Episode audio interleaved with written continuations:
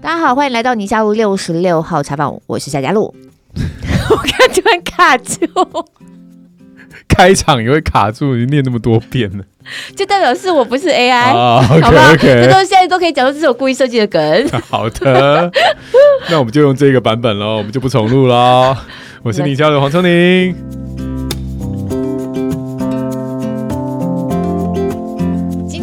我们有一位非常特别的大来宾，然后我介绍他出来之前先稍微讲一下缘由。其实上一部有来聊的电影就是小小嘛，对。然后我们近期也有一部电影跟小小差不多同期，然后慢慢发现讨论度也很高，只是反正因缘际会的时间上面的阴错阳差应该这样讲，以至于我们就是想说哇，我们也很想要跟这部片来多一点认识，可是时间上因为电影都有档期嘛，对，就觉得哇好难哦，想要多来聊一点这个电影，但是时间档期上面又安排不上。可是后来觉得说其实导演自己人生故事也非常的是非常精彩，而且不要小看啊，搞不好2月这个时候档期搞不好还没下，对，因为我们刚刚聊就发现这个电影做法跟我们所理解的是不一样的。最近这个电影 BIG 我不知道大家有没有，我其实时不时就会在我的脸书动态墙上面然后看到有朋友去看，它不是一直都存在那里，不像是很热门的大片那种，大家讨论度突然很高，但它就一直时不时就会出现一下。而且我是儿科医师啊，我们儿童医院很多人去看啊。一定，来欢迎魏德圣导演，谢谢魏导。魏导后来到2月最近都还在，对啊，魏导刚刚说不会下，对，2月到现在都还陆续有在包场，主要是包场，所以听完的这一集还没有看的还有机会，很多的机会。最后会上串流吗？目前我的策略是先不卖，先不卖串流，真的啊，就是我跟你比命长。这句话也我好好奇，请问卖串流有什么就是不好？因为你卖了，基本上观众就不会进电影院看了。OK，对，真的。但这部片很适合进电影院看，对不对？其实电影院那个黑暗的空间还是有它的魔力在啦。你在家里面看那个串流，那个在也是很黑暗啊，躺在床上拿个手机很黑暗，就是你还是时不时的就暂停去烧杯水，然后上个厕所，对，去干嘛？就是你会随时想要暂停，然后划个手机找个讯息，就是没有办法，而且一气呵成。对，而且电影院里面还有一个有趣的东西，它是观众跟观众之间也是会有一种气氛，好看会变成很好看。还好会变得还不错，对，那是有它的效用的啦。导演这次怎么想要拍这样题材电影啊？因为我虽然还没有进去看啦，但很多朋友都在讲，你刚刚讲小儿科嘛，反正就是6个家庭，对不对？然后孩子都是儿癌嘛，就反正罕见疾病的家庭，对。然后他们在这个病房里面的故事嘛，对。这次怎么会有像这样子的想法，想要做这样子的题目啊？其实这个题材已经放在心里面好久，只是一直没有发芽，让它变成一个故事。我发现你的电影都是这样，没有，那是放很久的，大部分都是写好的，有没有？放很久是写好，放很久。这个电影反正不一样，这个是放很久。因为一直编不出一个完整的故事，可是因为你身边曾经有听过类似的故事，类似的家庭。就是我曾经做过一个访问，在20年前大概做过一个访问，20年前就是访问一个骨癌截肢的孩子，不过那时候已经大学生了，他是跟我讲说他以前在儿癌病房里面的一些经历，然后聊着我就好奇嘛，就是我们虽然他讲了很多儿癌病房里面的生活的状态，我觉得第一个觉得好奇的是，惊讶的是，奇怪。儿癌病房里面这些孩子感觉好像没有我们想象中那么的悲苦，对，他们好像是某一个学校里面的某一个班级而已，是该有的那个日常还是照做，只是说他们的功课是治疗，对，其他孩子的功课可能是老师上课不能讲话那种压抑这样。那但是聊到那个生命的那个课题的时候，他跟我讲一句话让我觉得非常的惊讶也很震撼，他说我在儿癌病房那么久，我没有看过一个不想活的孩子。对，那个你看那个生命的出现，对于孩子这种纯真，人的生命本来就是为了求活的，可是为什么出社会或是长大以后，学业的压力、工作压力、经济压力会让那么多人想要求死？就是想说奇怪，这个社会好怪，然后就这样子那个点，我想说我将来要想要做一个这样的故事，是儿癌病房里面的孩子每一个都想活着，这个想法而已。他放了20年一直建构不了一个故事，因为你讲一个病房的日常很难建构故事啊，很难建构故事，只有生跟死两种而已，你怎么建构一个完整的？所以一直到反而是我最低潮的时候，就是前2年那个台湾三部曲，我本来有个台湾三部曲计划，后来因为疫情的原因，外国的工作人员进不来，然后台湾的团队不能群聚，然后政府的资金也因为疫情而停止了，不给了，然后外部资金也没有，然后消耗一直出去，所以不得不喊停，因为做不下去，那所有物价什么都在涨。然后那时候我是真的有点过不了关啦，就是人生的难关，面临到那种求死的难关这样子。当然我不会去做这种求死的动作啦，只是说真的就是卡在那个阶段很难受啦，很难受，就是难受到真的曾经有那么一点点坏念头在一点点这样子。那后来当然还是有找到解决的方式，就改成动画制作了。对对对，就是难关有过，其实有时候一些难关想法过就过了，对，然后过了以后我也要让自己分心一下，要不然的话你还是那个负能量很强啊。我就想到这个放很久的这个题材，就想说把它写一写吧，写一写吧，就开始。你自己写还是你找人一起？一开始有找朋友合作帮我收集一些医疗的讯息，然后一些大概有结构稍微拼凑一下，然后再请他帮我查一些医疗的部分。然后到那个时候就想说自己写，就把资料拿来，然后重新编剧，重编，全部东西都重新编剧。在编写的过程里面，哇，边写边笑边哭，边写边笑边哭，自己就在那个情绪里。对，1个月的时间好了。把自己疗愈了。对啊，我就想说如果一个这样的故事其实跟感冒一样嘛，那个发烧一样嘛，你流汗就好了嘛。一个故事可以让人边笑边哭，就把那个汗排掉，就把你的负能量给排掉，是不是就会迎接的是一种新生命重生的感觉会出现。所以那时候就想说如果我光写剧本就可以重生，为什么不把它拍出来，让更多人在这个负能量很高的这个大环境里面可以有重生的希望这样子。对，所以严格说起来这部片并不只是拍给病童或是病童家属或者是医疗人员看，它主要是拍给健康的大人们或是孩子们，就是让你们看完以后除了尊敬他们而不是同情他们之外，你会觉得自己很幸福，觉得自己很幸运。如果叫我经历那种过程我经历不了，还好我有一个很健康的身体，我很幸运，我很活着，我会更珍惜自己的生命了。对对对，你常会去儿癌病房，跟你们的那种是同样在同一个科别。以前我们儿癌我现在比较少去，是因为现在是他们已经独立出来。以前儿癌的孩子跟我们是隔一区而已，但是我们当住院医师的时候，几乎很多的时间都是跟他们混在一起。所以真正感受，我真实感受的是，魏导可能没有听过我讲我为什么选儿科啊。就当年我要选择我要走内科，顾大人还是顾小孩的时候，那时候的感受就是这样。因为我那时候去顾大人科，有碰到很多的病人是没有人在乎他的，他自己也不想活。你好不容易把他救得快要可以出院，他就给你咬舌，然后你就重来，然后你要他出院打电话给家属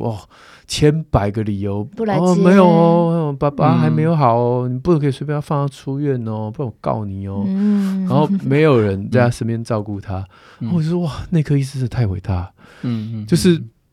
这种堂吉诃德式的这种勇气，好像只剩下我们在乎他的健康，甚至健康都说不上，只有我们在乎他的活着，其他人都没有人在乎。那儿科没有这种事，儿科小孩自己不会放弃，然后父母也不会放弃，那我们医护人当然不会放弃，就不管是多么困难的疾病，压力那个压力在是 OK 的。然后比如说家长我非常希望孩子好，这个压力或是有不理性的话、不理性的言语我都可以接受，因为我们的目标是一致的。那个跟在有一些比较难过的照顾成人的过程是不一样的。所以你刚刚讲这个小孩不管是得到什么样的癌都不会放弃，我觉得这就是当初我看到儿科吸引我的地方。嗯嗯、对对，他们很可爱啦。其实儿癌的孩子，而且现在医疗越来越好了。嗯，哇，以前那个小朋友吐，你看光肠胃炎吐，家长都快疯了。然后打那个药，那个吐真的是没完没了。嗯，那现在药很好，现在打那个止吐药就还好。嗯，对，掉头发啊什么，大概就是一些不舒服是相对啦，相对比较可以接受。嗯，但是他们面临有很多，哎，我怎么我在讲呢？没有，我也蛮想听。对对，不同年龄层面临不一样的啦。先讲难过，还先讲好的都可以。美好的就是美好的就是他们比较大的孩子，他的同学会知道他们在医院上课。所以他们在医院也上课。要，有些治疗比较久，应该是现在线上也很方便。功课什么，对对对对对，所以就是他们以前就算没有线上的时候，以前他们也会把功课送带回来。对，那可能会有找个老师，就是 update 一下，至少把它跟上。那同学都会寄卡片啊，有的时候因为为了感染管制嘛，不能就是每天同学都来看他不行，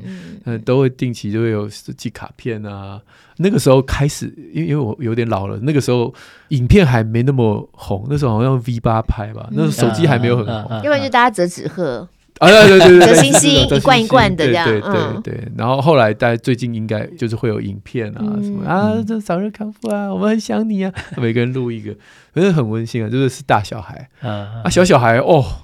那看电视看到爽，怎么跟我想象画面不大一样，真的哦，因为就是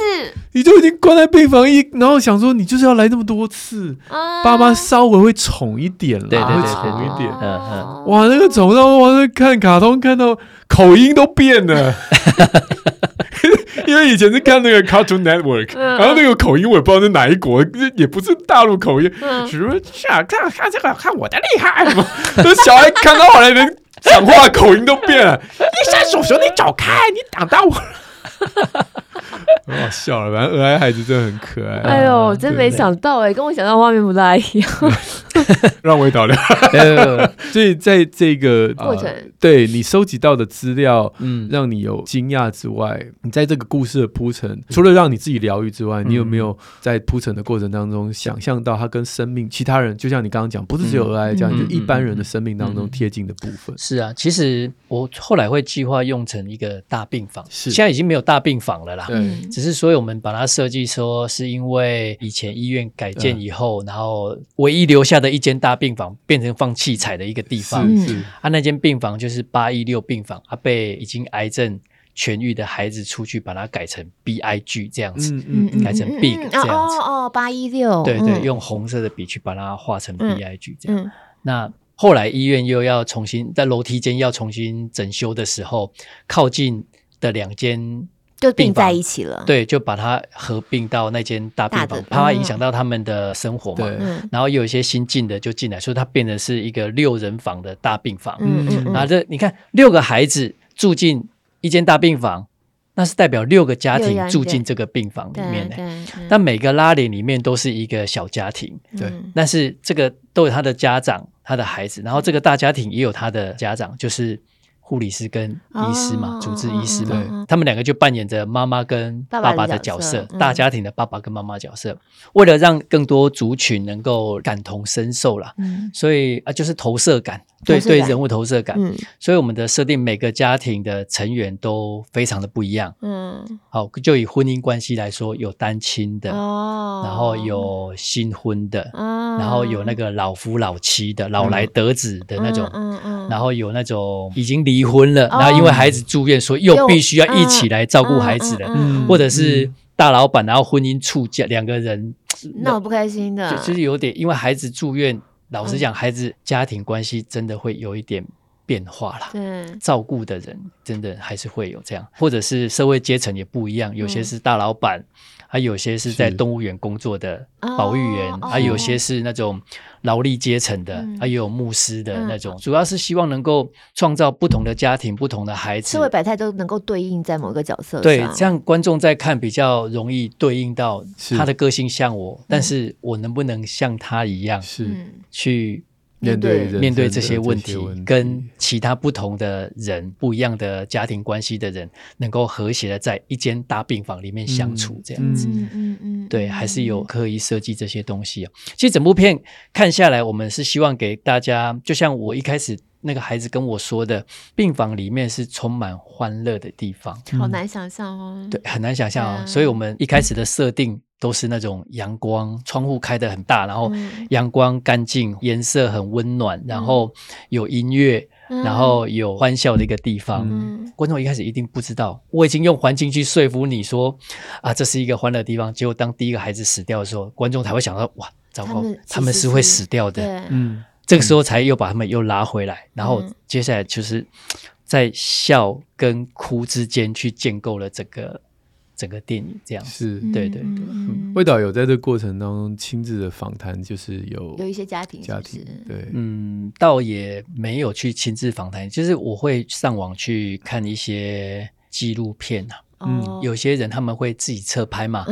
或者医院有时候自己会侧拍一些东西。其实我看到的就跟刚刚医师说的一样，在儿童癌症医院里面的每个家长，不管你是属于那个中下阶层的，还是那个社会档次很高的，很有气质的，对，你对孩子的疼爱都一样，只是你的态度不一样，表达方式不一样，甚至有时候会跟医生吵架，其实目的都是想要孩子好。对，就是无神论都会变有神论啊，有神论都会变多神论啊。对，只要孩子能好，你叫我怎么样都可以这样子。对，所以那个地方，不管我看多少的纪录片，统整到一个结论就是这样子。对，儿童癌症病房里面没有一个放弃的人。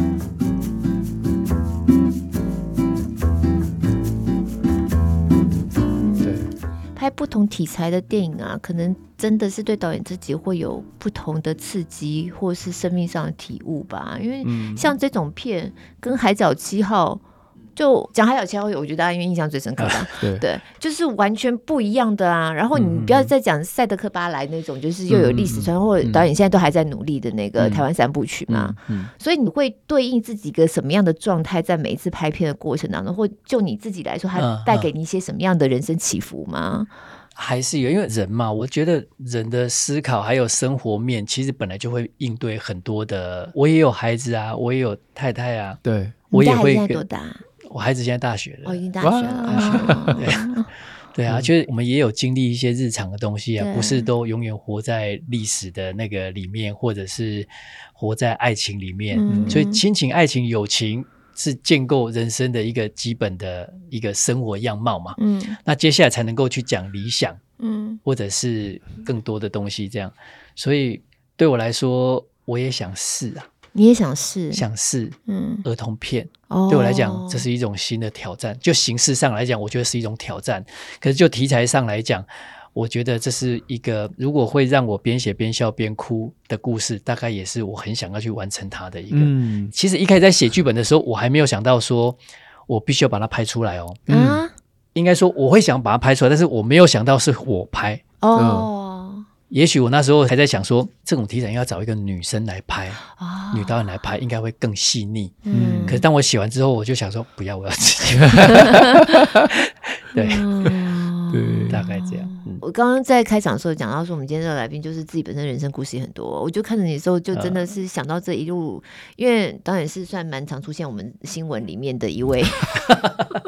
就很多导演，大家可能好事坏事都会来。对，真的就是你自己真的经历过很多，然后因为你曾经经历过这么辉煌的时刻，那个《海角七号》在国片史上是具有一个里程碑的意义的，真的就是人生高光时刻可以到这样。然后过个几年，官司的事情上了新闻，或者我觉得你自己的生命体悟应该就曾经这么好过，然后曾经甚至低潮逆境到你自己都觉得有出现过不好的念头。我在想，你面对人生应该会有一些更深刻的体悟吧。当你不好的时候，你曾经经历过这么好，你那个反差落差呀，是不是冲击会更大？倒没有反差的问题啦，没有说啊，我曾经怎么样，为什么现在这样，没有那个想法。当下都只是觉得说，那这关要怎么过，那我现在该怎么办，这样该怎么办的想法比较多了。那种啊，我从前怎么样就没有过这样。其实我从开始到现在，不管每一部片也好，或者是怎么访谈也好，或者是宣传也好，各种活动，我都把自己当新兵在看啊。我从来没有认为说啊，我在这个行业已经那么久了，我从来没有这样想法。真的，不管是对年轻的，从业人员，我反而到现在还是要对一些老的导演我还是很尊敬，到最后我都忘记我几岁了这样子。对，还是会这样，只是说经历那么多事情，反而在当下还是会很多的抱怨，很多的生气，然后很多的沮丧。但是一阵子之后，比如说像现在这样子，就是有经历过一阵子以后，反而觉得啊，我的人生好精彩啊。对啊，一路在上面有什么好玩的？对，一路在下面大概也觉得人生太无趣了。是，但是上上下下，上上下下，人嘛，生命就是几十年，精彩不是最重要的吗？这才叫做戏剧嘛。对，有经历这个过程，你觉得你自己本身跟以前没有经历过程的你，最大的差别是什么？更不在乎啊，更不在乎，更不在乎。以前会在乎别人说什么，现在你讲你的，你讲你的原因是因为你也只能讲而已，你也做不了，只有我能做。对，我是个外行人，我也没有像你一直播新闻，然后我就是也没有在看新闻。对，然后我是一个爱看电影的，但也没有爱到。他都会看一些我从来都没看过的，那都是以前的事情。对，就是很文青的片。我生小孩之后就真的这十几年比较少看。我从一个外行人的角度来看，我有就是两个很好奇的问题。第一个就是魏导，你觉得你是赌徒性格还是浪漫性格？因为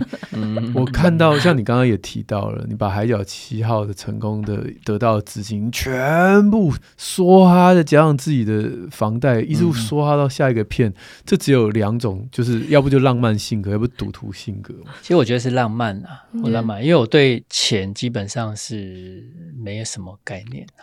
所以人家说啊，这部片要多少钱哦，要花很多钱哦，我说那就找钱啊。那太太呢？你每次经历这个浪漫的过程，对，所以我有说服她也浪漫一点。当然，另一半一定会很难熬啦，她一定会觉得说你都没有考虑到家里怎么样。对啊，到现在我还是有亏欠，只是说对我来说，日子再怎么都可以过啊。没有钱就还一还，或者是怎么样，做了以后就去借，就去调，调了怎么还，就想办法赚钱来还，就这样过到现在，还是有很多的风险在后面等着我啦，不是说没有啦，但是又怎么样呢？对，你这个浪漫到现在还在吗？有时候浪漫是属于菜鸟的，还在，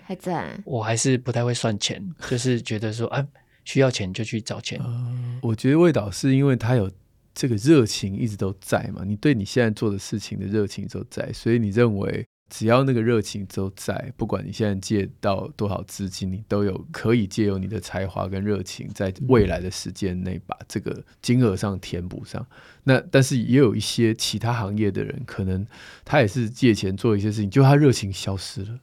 就他因为他欠了那屁股债，所以他必须要继续他没有热情的事情，只是因为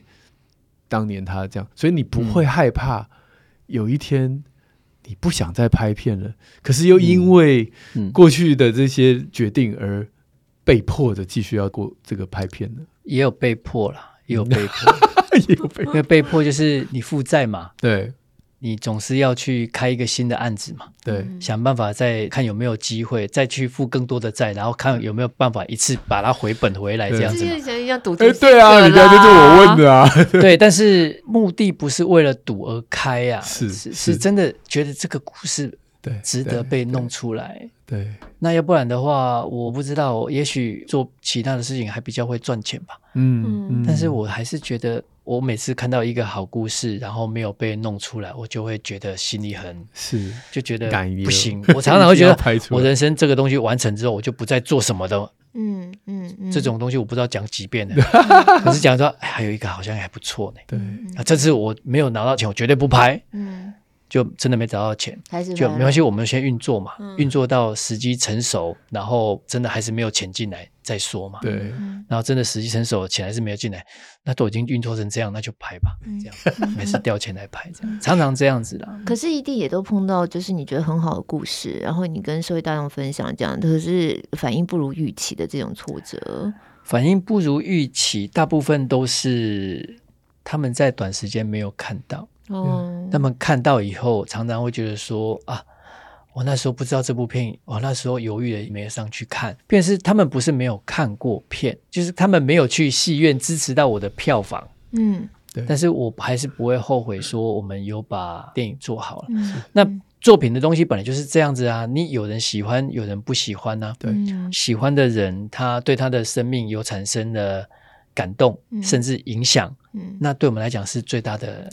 回馈嘛。对啊， BIG 这部片就是很多人看了以后被安慰到了，很多人看了以后被影响，哦，有一种生命力又重新振作了起来，这样这我觉得这是我们做这个行业最有意义最有价值的地方。对，这已经不是钱的问题或是票房问题可以解决、但是就像我说的，你如果在电影院可以得到2倍的力量，为什么要选择在线上？第二个是你电影院可以帮助我票房有回收，我回收又可以产生下一个案子，又可以产生下一个好的故事，为什么不顺便帮帮我？就跟打撞球一样，你不可能这一球打进去就算了嘛，你要做球给下一球嘛，对，一样啊，你为什么不帮我一点？但是现在不能这样子讲，现在这样讲叫做情绪勒索，我就觉得哦天啊，对啊，现在这样请大家支持我们的电影，因为我们电影很好看，请支持我们电影，来电影院看电影。对，因为刚刚在我们前面聊的时候有说这部电影因为很适合家庭，所以有时候包个场，对，几个家庭就可以，也不用管说什么小孩会啊会，而且他说其实这个电影到最后小孩其实自己看的也很开心，会坐得住看，对不对？7岁以上的孩子基本上就可以，我还遇过那个3岁可以从头看到完，3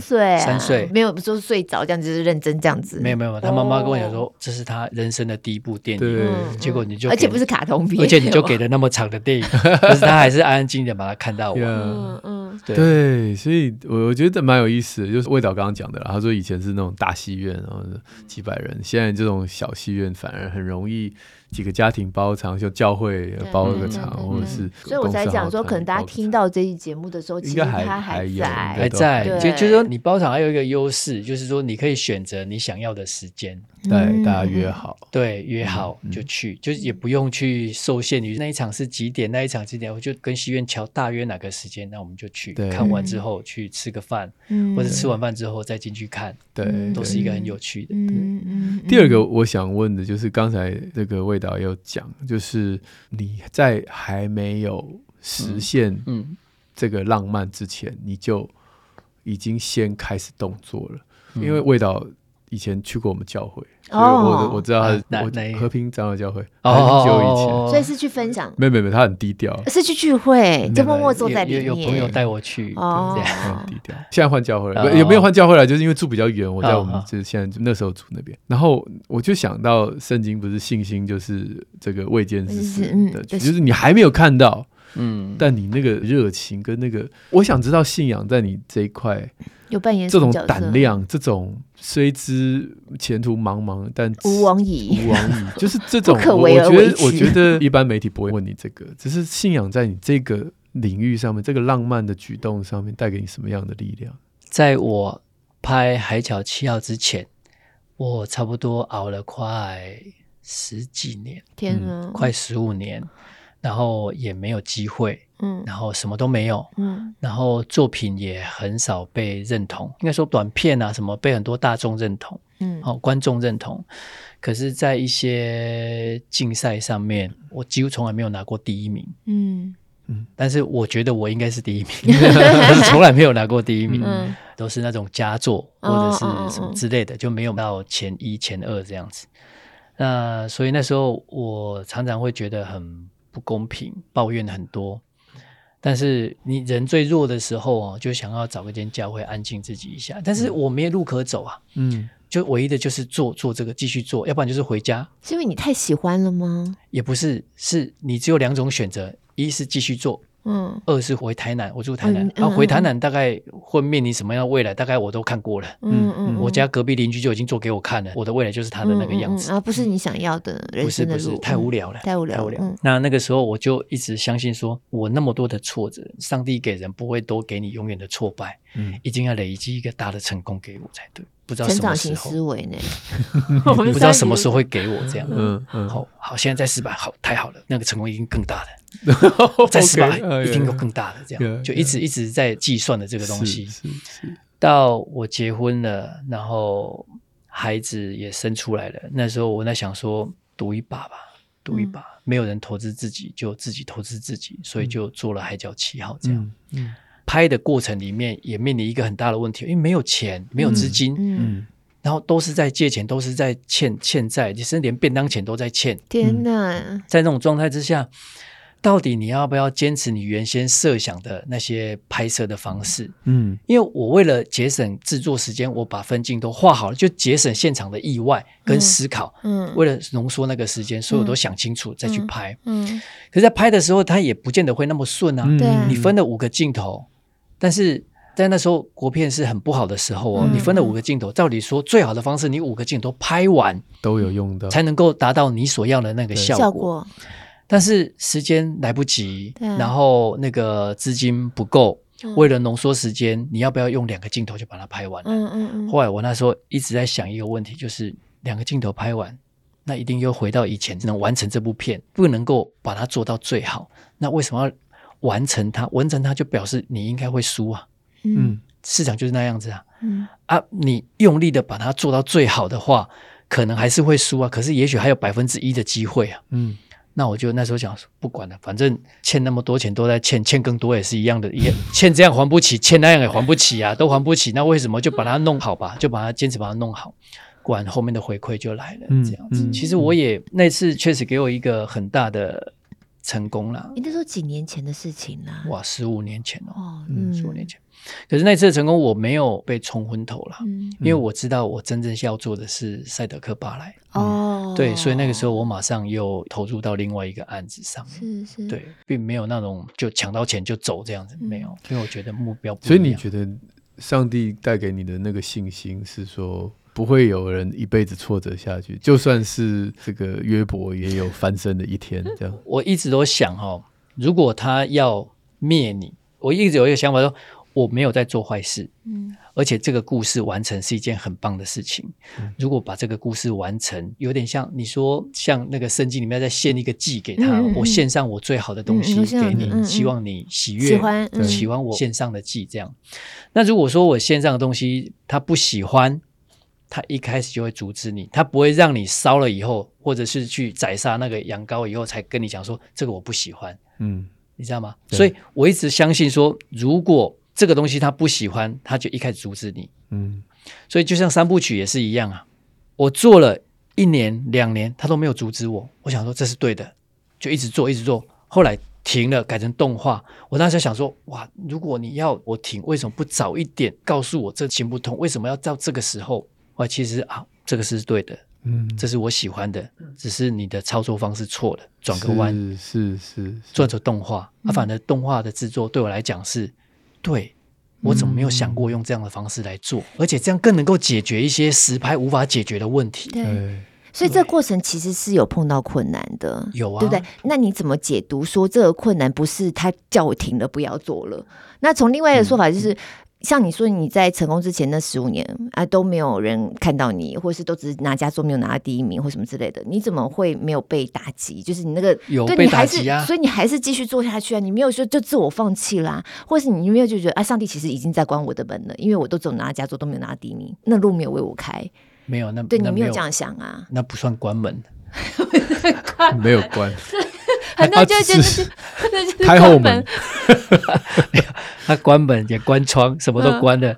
对。但你觉得没有啊？没有，是昨天前天有人跟我讲一个蛮好笑的，他关了门又关了窗，他不代表要灭你，因为他要开冷气，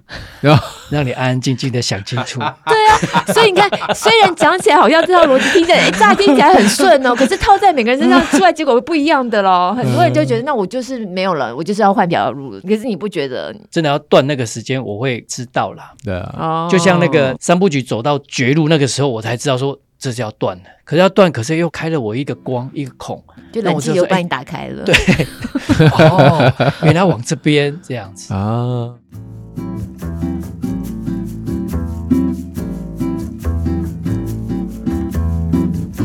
当下我真的觉得路断了，你知道，只是我那时候抱怨是说，为什么现在才断？对。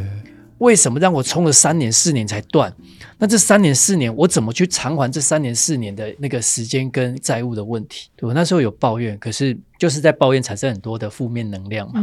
所以那时候转个弯以后，哇，一切又不一样了。是，对。所以你也是经历很多次自我怀疑这样子。会啊，怀疑当然还是有了，可是大部分比较少了，大部分都是拜托了，天使天君早一点到了。我其实觉得包含创业家也是，很多创业家就是投注所有，然后也是要叫太太一起浪漫的那种。嗯，像我来过我们节目 Jovi， 我觉得就是这种，因为我以前有听过他创业的故事嘛。我觉得他们都会选择一个一般正常人不会选择路径，代表他们里面的那种浪漫的性格是特别强大，还什么东西就是内在坚毅吗？就是好像有一些倾向如果在光谱里头它是比较在某一个区间的，跟我们一般人不大一样。特别是做完 BIG 以后我真的有一个很大的体验，就是你只要不要杀了自己，没有人会去杀你，也没有人杀得了你。对，就是那一句什么杀不死我的，让我跟你讲。对对，大部分都是自己杀自己的啦，都不是别人杀你的啦。所以等于 BIG， 我们回到这个很棒的电影，就是 BIG 其实我们今天都不能剧透，所以就只能这样子泛泛的聊。对，但是因为我们还没有去看，我们俩来包一场好了。哎，不错，就是让你重新用这部电影来彰显生命这种活下去的这种坚毅力。从孩子的身上，然后看到其实我们每一个人理论上都拥有这样的能力，只是我们可能忘记了。应该说你没有面对那个难关，你展现不出来这个能力。对，那我还是一直认为说这部电影主要是我希望能够带出一个潮流，对，就是我们不要再讲病童，我们要叫他 BIG， 叫他战士。对，打过仗的跟正在打仗的，就是对他们来讲是很帅的。对，我是有那个战斗力，所以我被推派出来成为战士去奋战的，而不是说啊我好倒霉哦，我变成是一个我生病我怎么样，没有，我是战斗者这样。反脆弱我想到这个词。对，那大家也会对他们多一点尊敬，而不是同情而已。对，我希望不是在卖个悲情啊。对，整个社会对这些生病的孩子们，甚至家长们跟这些医护团队都觉得他们是战场上的战士，战斗的后勤支援的，或者是负责什么的，搞外交的什么都有，可是他们就是负责去战斗的。那我们在旁边的要为他们喝彩，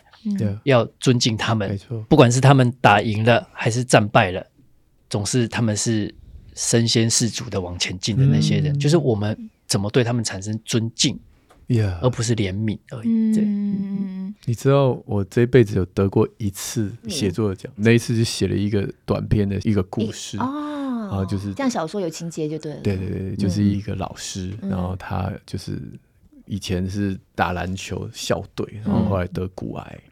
然后人生就翻一面，但是就是继续发光发热，然后我就得奖了。这种会得奖的，我真的就提大概就是因为魏导说他朋友是骨癌嘛，我就想到，我倒很好奇，因为我刚才那个魏导在讲说他希望透过这部片要告诉大家什么，然后那个 BIG 的意象是什么，那个眼神的光我就觉得好像你好想要分享这个力量这个能量给大家的那种感觉，这种感受啊，跟你在拍例如说赛德克巴莱啊，或者是台湾三部曲那种感觉，好像台湾的这种历史啊，我们过去在不一样的脉络啦，就我就觉得是不是对你来说情感的投注的层面是不一样的啊？应该说不同的题材产生不一样的视角啦，就是你以像赛德克巴莱那种东西，其实比较多的是站在仇恨的立场去化解。然后我常说海角七号、赛德克巴莱还有卡诺这三部片，海角七号是在化解爱情的遗憾，没有完成的那个爱情，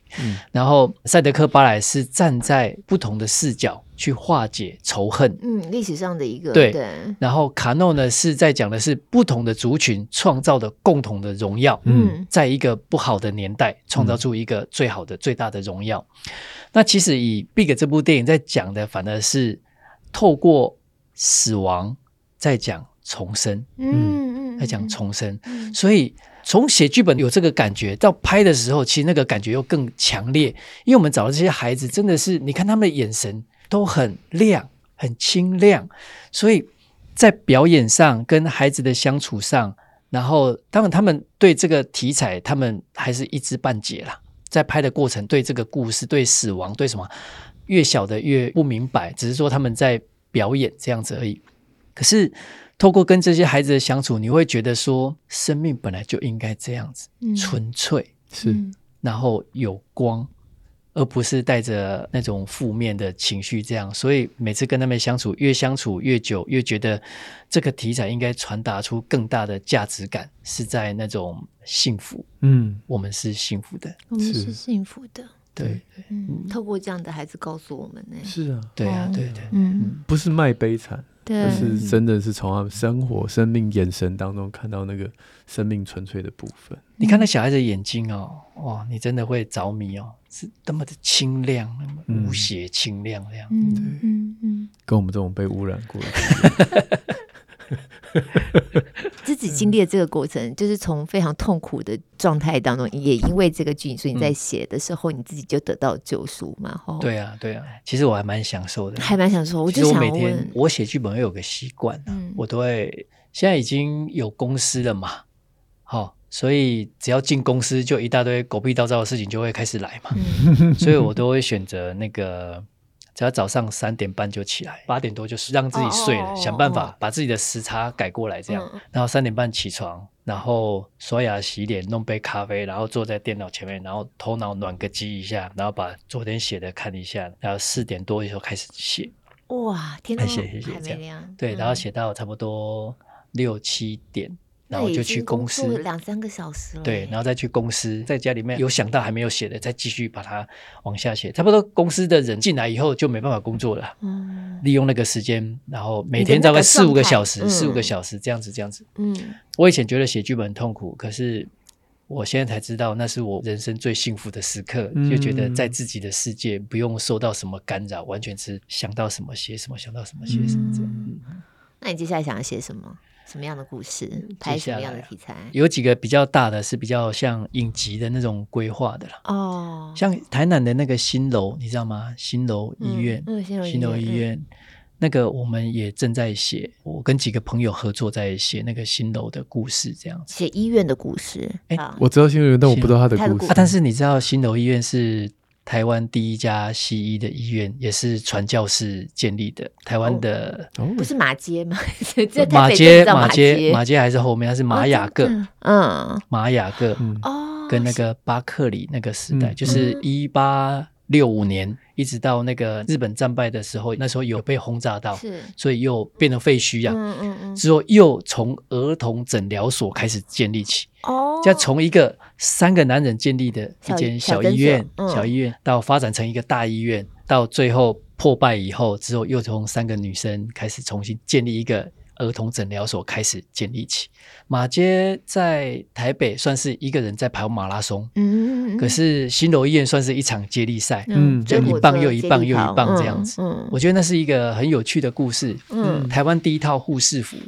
台湾第一个产婆训练所，台湾第一个电梯，第一次的手术，反正那个好多的第一次都在那间医院发生。第一份报纸，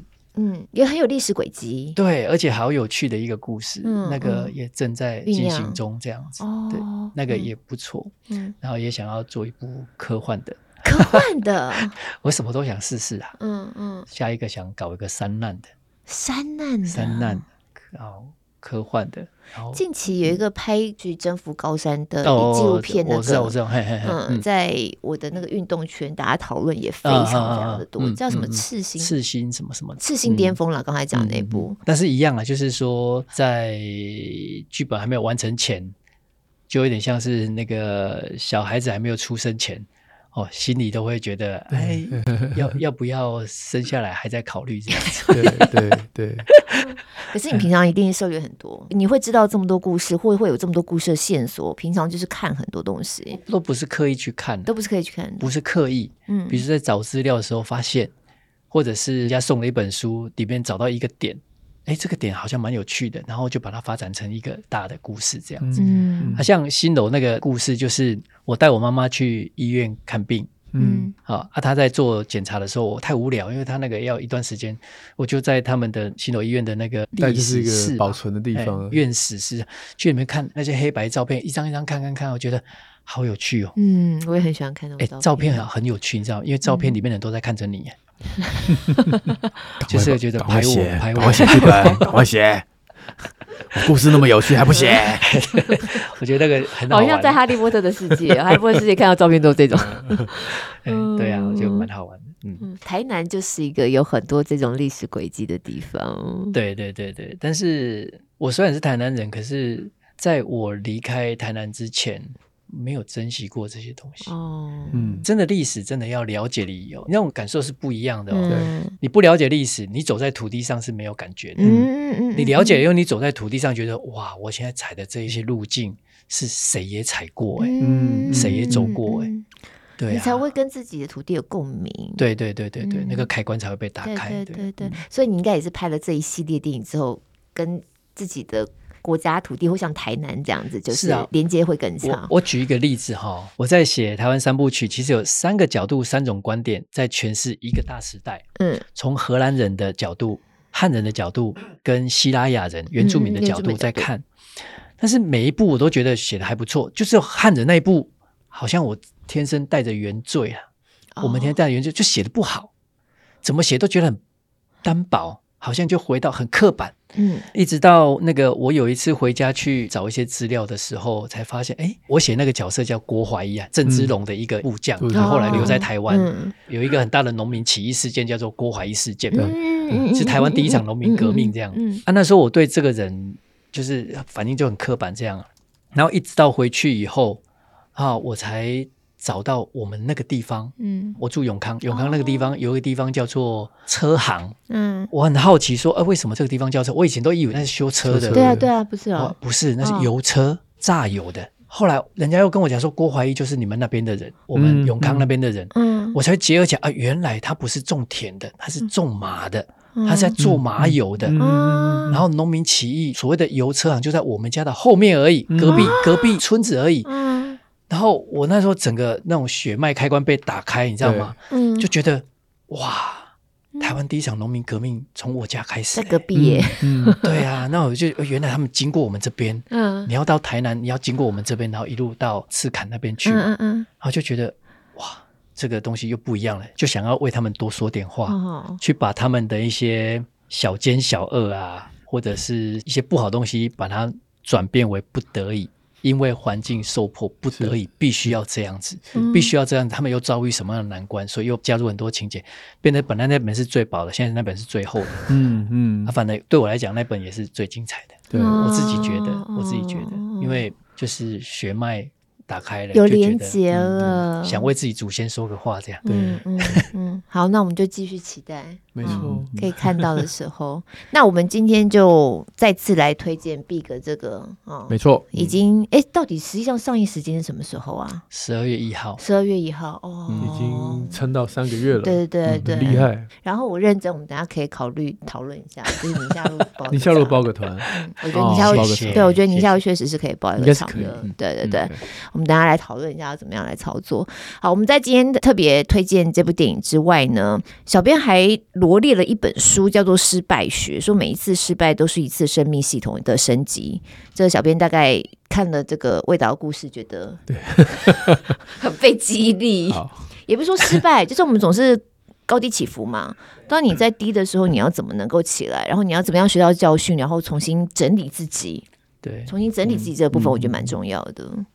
或许把每一个失败都定义成他一定有个目的，这样压力也太大了。我自己的看法是，不要把失败当失败，把它当等待期。对对，等待就是说，总是会有成功那一天嘛。对，就等嘛。就像有时候你在不好的时候，你去看那个星座书，这就是我这周不好嘛，水逆，下周就会好了嘛。对啊，过这关就好了嘛。啊，今年说不好，今年不好，年底就会好了嘛。年底我只等年底到，年底没有到，明年应该会啊。明年好像还不错。这样子，对啊，就发现那个房间门也关了，窗户也关了，你是越开越强。那魏导有没有最近在看一些什么好玩的东西，或者是你觉得特别有启发，也想跟大家分享的书也好，影集也好？推荐一个书好了，因为这阵子刚好也因为在写一个故事找参考资料，就看到一本叫关键71天。关键71天，我讲一个历史的桥段，你们应该都不知道。台湾曾经有71天的无政府时期。是在哪个时候啊？是在日本战败国民党进来之前。